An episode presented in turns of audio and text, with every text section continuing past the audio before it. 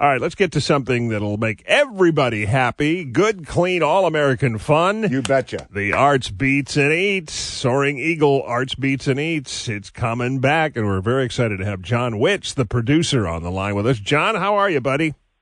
Well, I'm I'm a little nervous. I think I'm going to cancel the event based on the way you guys are describing everything. We might break news, might break news here. You know that you guys are making me nervous, and at the same time, I was thinking in 25 years, is it possible that anyone's ever made whoopee at Arts Beats and Eats? and, eh, you know, and I think it's possible. I think so, I, too. can't rule But you know out. what, We- Jon? You can you can count on this. It would be tasteful and artistic.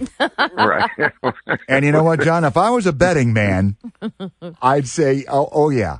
But anyway, I, I I'm not sure about tasteful and artistic. If it was in the art fair, maybe, but if it was in a porta john, I'm not sure. Oh. So I, we got to figure that out. So. But it's it's always a big event. It gets bigger every year. It's now one of the I think it's one of the biggest events, Arts Beats and Eats. It's one of the biggest events in the state in the fall. oh yeah.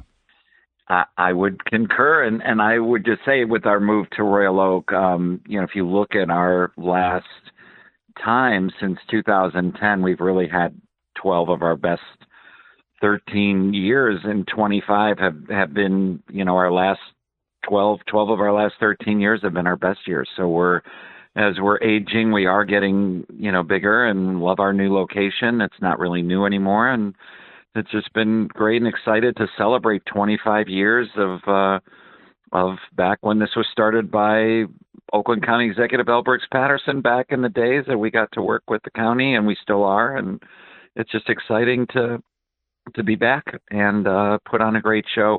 And I will say, on a serious note, I think we as a festival do bring people together with a ton of differences. We celebrate what we have in common family, art, music, culture, good times. We've had no major incidents in our history and Beautiful. and hope we set the tone and continue providing an outlet of hey what what do we have in common nothing to nothing to get too crazy about we we share more in common than we do differently Love so that. that's you know that's my feeling so Yeah. excited to be back And you keep that theme with the food as well. You have different cultures and different, you know, different food samples, and whether it's Mexican or American food. Sure, or- yeah. Peace yeah. Love Tacos is Yeah. there. Imaginate Fork in Nigeria. Mhm. Uh, Pita Way for some Middle Eastern Cafe Muse, which has been on Oprah. Ju- Drunken Rooster's got the corn, island noodles, a nice Asian flair. Hog Heavens bringing barbecue. Uh, Trattoria di Luigi is bringing Italian. So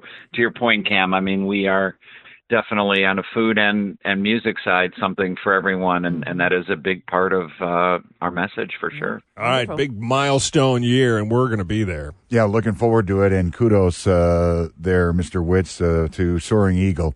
Uh, they are very involved, and in a shameful plug, uh, they uh, bring the uh, sports book to light here on WJR Monday nights, myself and Jamie Edmonds uh, from 7 to 8. So all the best. Looking forward to it, Jon. Thanks for joining us as always. no no problem i'm sticking in some bad names flo rida chase rice jackson dean chevelle 311 fitz and the tantrums average white band tommy DeCarlo of boston rob base montel jordan singing this is how we do it It's going to be great. Thank you, Jon. And all we'll, right see you guys We'll Have see you. Happy right. trails, All right. everybody. Have a great weekend.